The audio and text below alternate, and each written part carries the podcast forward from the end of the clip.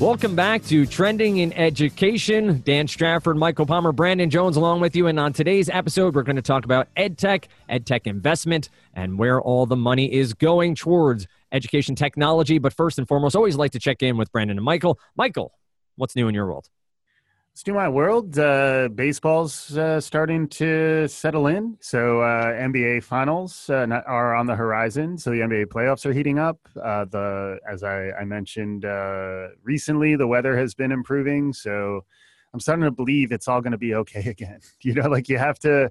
There's a point in the year if you don't like the cold weather and you don't like the winter, and that that's that's. I'm definitely one of those guys where you start to realize, yeah, and uh, and uh, we're about to hit that uh, that rhythm. So I, am I'm, I'm pretty pleased. And Brandon, you are coming off uh, fresh off a trip to ASU GSV, uh, a ed tech conference uh, that will be part of the discussion herein about uh, where investments are happening. Uh, how was your trip, and uh, what's what's some of the takeaways from that trip? Yeah, so it was a great trip, and um, uh, I'll share the takeaways in a second. First, San Diego, mm, just it. great. Oh my god! So this is uh, ASU GSV is often in uh, in San Diego, mm-hmm. um, and uh, last year it was in Salt Lake City because they had a little scheduling snafu. Ah. Salt Lake City also beautiful, big rain. I think I I, I mentioned that last time. Ah. The raindrops were um, that kept falling on your head and they were they, big? they did. They were sizable. Huh. But san diego it uh, although it was a little it was a little chilly actually interesting. um, which is you know san diego has this reputation which i think is deserved of always being like 70s and yeah, sunny yeah it was like 60s and windy so huh. it's it's not it was not as awesome you think uh, el nino's uh could some, be some, could be. some challenges? It's uh but it's beautiful there man the, the uh just being on the being on the water uh so great, great, food Mhm. um really kind people. I think it's probably easy to be kind when it's always nice. It's pretty nice. like when it, the worst weather you've had in three years is 60s and windy. Uh you know so it was uh it was great being in in san diego. Mhm. Uh, the conference, uh, ASU GSV, uh, the ASU is Arizona State, GSV is Global Silicon Ventures, Global Silicon Valley. Um, the uh, it's a it's the, probably the biggest ed tech plus VC uh, PE money uh, conference in, on at least in the United States. yeah It's not CES, right? So it's it's not uh, the Consumer Electronic Show right um, size, but there were 4,500 people. It's the biggest that it's ever been. so it's a a lot of investors investment capital and a lot of folks in, in, interested in education and where education is heading Is That's that- right. I think there's there's probably like four, four distinct groups within. There's some there's some overlap in this in this Venn, but um, there are startups. Yep. There are moneyed people, money people. So uh, and investment folks, Yep. Um, there, angels if you will yeah, some angels. There are uh, there are people in uh, in K twelve Uh-huh. and higher ed, which is a third bucket, and then there's the sort of para education, um, just sort of network. I would include ourselves in sure uh, in that. Ourselves being Kaplan, uh, and um, everybody gets together and and and talks about what's going on and and spends time with each other. Right. And that's really the the biggest part of the of the meeting. My my takeaway is the world is changing pretty quickly hmm uh, people have, uh, and a lot of this is true of just startup folks, but people have um, pretty grand ambitions for the types of change that we're going to uh, we're, that they're going to make. yeah Um, through uh, everything is you know everything is a software company that does something. yes So uh, and through platform plays, there are you know groups like uh, Quizlet or a Study Blue, which are Yep. study apps for students uh, that have tens of millions of users, um, which is uh, you know a scale that couldn't be contemplated even ten years ago. I mean, just in terms of the computing power and um, you know processing capabilities, just the and- amount of and- amount of data generated yeah, and the data solutions that that are provided through the cloud. Yep. Um, and uh, there's a lot of optimism in that group, right? When you've got an am- ambition that is sort of changing the world. Yep. Uh, yeah, I think that's that's pretty optimistic. With you know some clouds on the horizon. There was a lot of talk about AI. Uh, machine learning, and And and, uh, and just just to be clear, by clouds, Clouds. you don't mean Amazon Web Services. I did use Uh, clouds Ah, twice in the ah, same. Once yes. I once I did mean uh, Ah. AWS style. yeah, once I meant maybe there's a silver lining there. yeah, something was accumulously Um, I, I I didn't get that out, but you see what I was going for. Yeah. Um, Got to be Nimbus. you gotta be Nimbus. Uh, yeah. So um, I've I've now lost the thread of Success. yeah you've managed to Yeah, uh, yeah. to to to um, distract me but no i, I was going to talk about ai and machine learning so there, there were a number i went to a couple of the the plenaries it's it's uh, um, uh, meetings even over sessions Yep. is my uh, my strategic framework but uh, i did go to some of the plenaries um, you went to plenty of plenaries. i did i missed i missed the first one which was uh, george w bush Oh, was a Wow. speaker Uh, on uh, monday pri- night prior to Barbara's passing. yeah, so I- it was it was a little somber. I mean, I think that the that he knew that it was Yes, imminent. The yes. family did, Mhm. um, but he apparently uh, spoke with great humility and humanism and was funny and the things. He's been uh, he's been crushing it since he since he left the he's office. been yeah. So um, to to wrap to to put the fine point on final point on this, and then happy to discuss more about specifics. But Yeah, yeah. You know the the clouds that that accumulated, as I mentioned. Um, people talking about uh, you know AI's impact on society. People talking about forecasting like forty percent unemployment Mm, in the next 30 years Mm. because of all of the types of industry where it will be disruptive to have machines doing better yes. what today is done by uh, is done by Yep. that that sounds rather Malthusian. Yeah i mean it, it, Transportation's first, though, right? I mean, transportation's the one that's been pointed to. That transportation's a big one and the impact of that is is significant For sure. um, you know there's a lot of a lot of communities and economy that are built around serving the needs of people involved in the transportation Right, right. industry but you know basically most things that are done by humans can be done better by by machines like that's it, that's i believe that to not be this true. podcast, Brandon. Not this well we'll see. Um, but uh, look if we're doing this podcast in 30 years uh, we, we will have to reflect on the choices we've made. Um, but uh, you know I, I think that's that's interesting. So Yeah. there's there's both a lot of optimism uh, some big ideas a lot of money Yeah. and uh, i think an imperative to change and a healthy dose of Malthusianism. I'm not. I'm not. Leaving, you're not leaving You're I'm Thomas leaving Malthus. Thomas Malthus Yeah. because uh, because that is interesting. Where like he was saying that uh, you know population growth back in the day. This is back in the Yeah. the the late uh, late 1700s, early 1800s. He was saying that population growth is exponential while the food supply is ar- arithmetical at, at, at best. Uh, and uh, he wound up being somewhat right, but also pretty significantly wrong. So, like, I think lots of times you you you sort of you suffer from presentism when you think about that stuff. Like, you you think about in the current world, how is our workforce deployed? And uh, if we were to be employing the workforce the same exact way in Right. 30, 40 years, then this many, you know, the truckers and the coal miners and the the the places where the disruption happens, like they're going to be, you know, taking to the streets and starve because they don't know what else to do. I think it's right to position it as an opportunity, I would think. And that's probably where the optimism was at the summit. But it, it is interesting when you start thinking about um, the, the appetite for investment and thinking about the appetite for investment around learning and education. Um, thinking about artificial intelligence is absolutely critical. And then thinking about the human side of the future of work is the other thing that um, that I think we've been doing a little bit on the show, but I was wondering how much uh, that came through as, as a theme because because I have heard more discussion. Uh, we've talked about it about how you know uh, social emotional learning, socio emotional learning, all those things. just uh, one of those things yeah, right? yeah, uh, as as being extremely relevant in in the modern age. But there's another aspect of social emotional learning that deals with understanding non-human agents Yep. and how do I deal with them and how do I deal with automation and how do I how do I think about how my industry is being disrupted so that I land on the continue to land on the right side of uh, the trend curve around uh, automation and the disruption of of the workforce.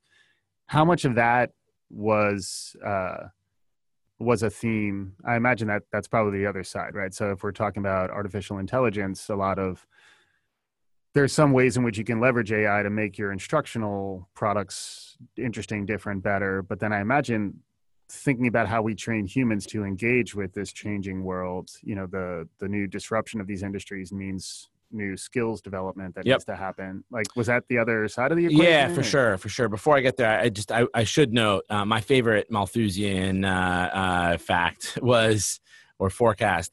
I think it was a, uh, the population growth rates at the time of his prediction that in a thousand years, if you apply that um, exponentially, Hmm. that the diameter, the, excuse me, the, the circumference of the Earth Yeah. would be expanding at the speed of light, just based on human flesh Wow. um that uh if you just because it it just it's like there's one of these things like if you can't you can't fold a paper more than eight Yeah. times whatever it is I'll have I'll have what he's having. Yes. That that sounds pretty wild. he was he was wacky so yeah there, there was a lot um on a couple of things one uh, around reskilling and upskilling Yep.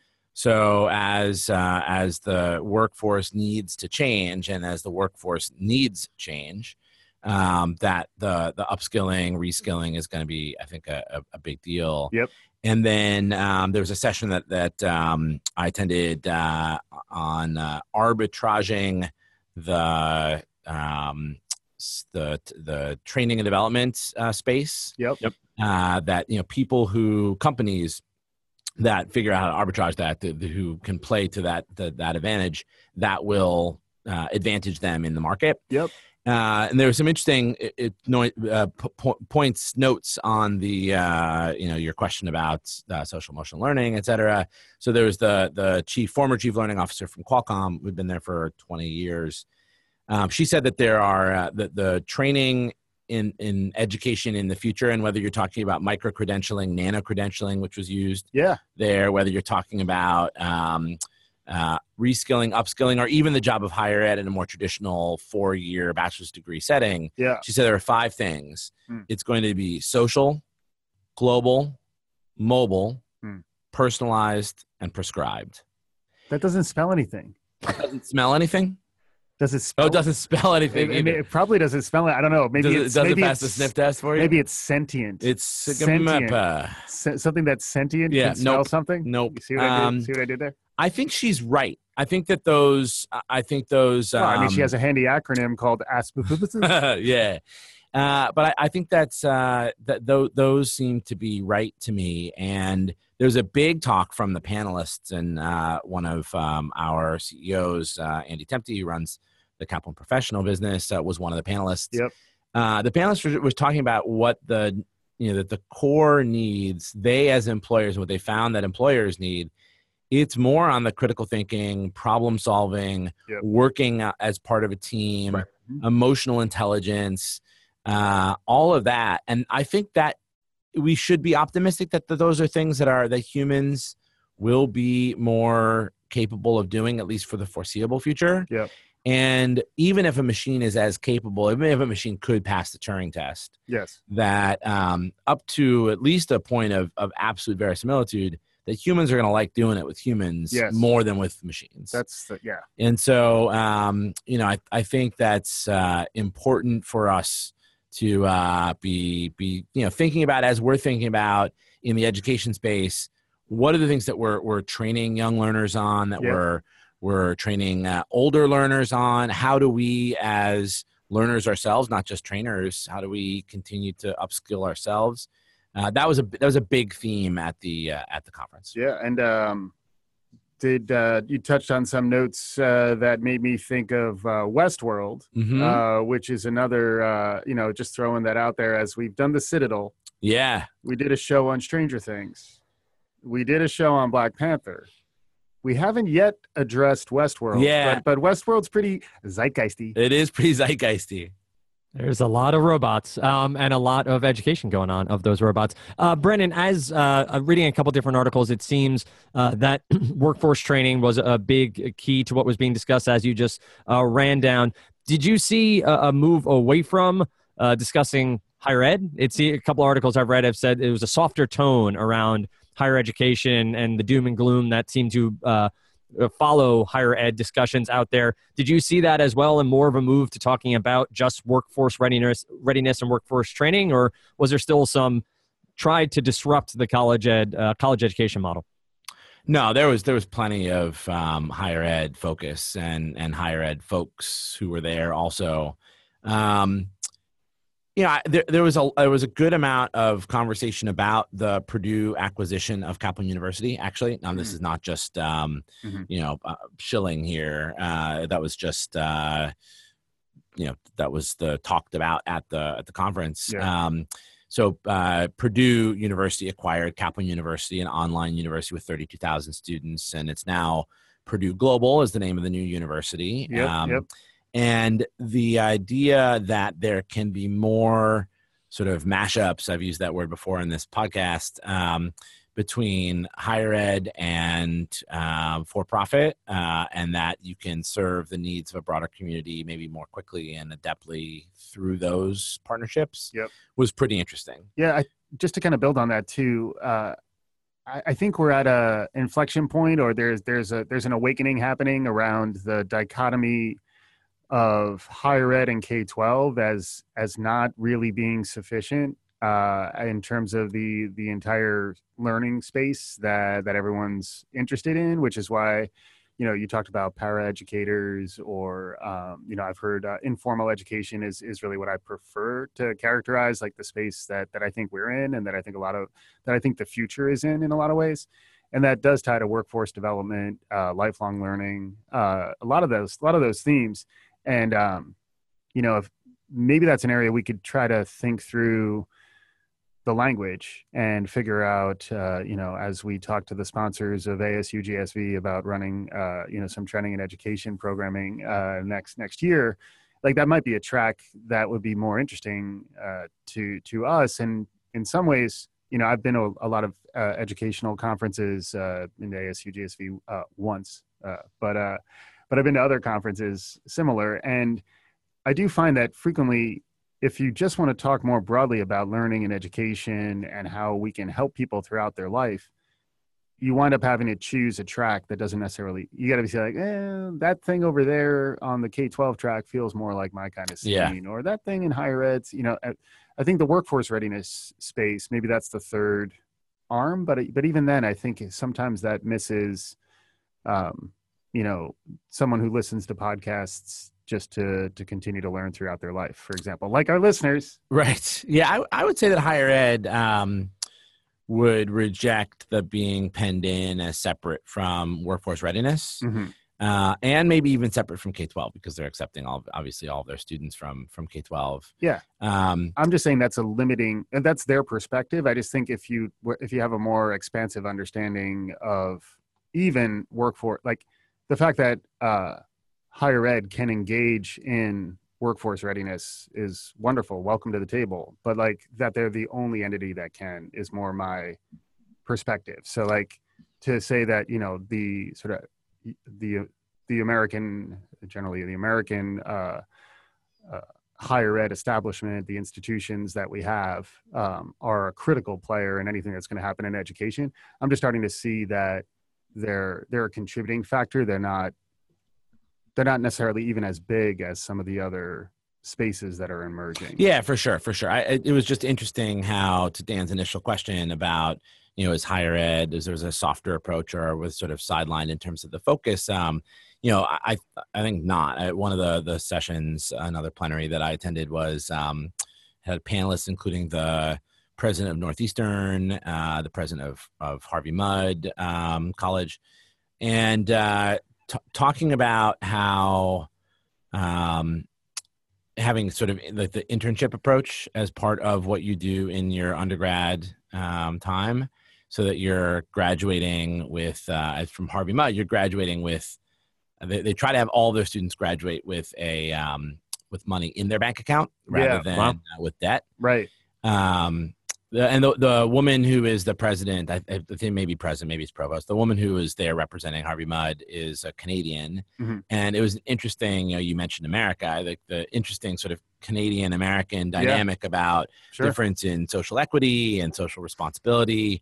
Um, I think higher ed is trying to get with the program. So I, I agree with with uh, with what you're saying, Mike. But I think that they are they are trying to to they they, they recognize that their uh, behavior and measures need to change in, Yeah. a, in a changing world, and I think they're I think they're getting there. It They're, was uh, um, They're a nice baby in some stale water, perhaps. yeah, um, so as to not be thrown out. Um, the uh, uh, one thing that was interesting, they asked the, the moderator for that same panel asked what America's, what the United States' greatest asset, and then greatest, greatest unique asset and greatest unique um, uh, limitation was, and the uh, a couple of people c- cited as the greatest unique limitation that we are the worst in the world, and I, I, they either didn't cite the source or I didn't take it down as a note, but we are the worst in the world at reskilling Hmm. em- employees who have lost their jobs. Interesting. So, um, you know, I, I think this this whole space is really ripe for opportunity. I think as as someone you know who uh, does have a parochial interest in in uh, representing Kaplan, Sure. I think there's a big opportunity for uh, for us, Sure. and um, you know, I think uh, hopefully us and others will address that need because I think again to the conversations early in the in the in this show, uh, there's going to be a need. At a time when uh, $9.52 billion uh, is being invested in education technology and education. That a figure according to Forbes.com. I'll share that article uh, as well. Plenty still to talk about here uh, to dive into and discuss across uh, EdTech, uh, the conference, but al- also even further what happens after a conference like that, where the investment goes and, and what can be next on the horizon. Uh, great discussion here. Plenty still to get to on this topic as we move forward here on Trending in Education. As always, you can find us on Twitter at Trending in Ed, on Facebook at the same, Trending and Ed, and trendingineducation.com. Love to hear from you over on iTunes or Stitcher. Leave a comment and a rating, and of course, subscribe on uh, iTunes, Stitcher, TuneIn, or go directly to podbean.com and check us out there. Thanks so much for listening. Appreciate you being here, listening to us right here on Trending in Education.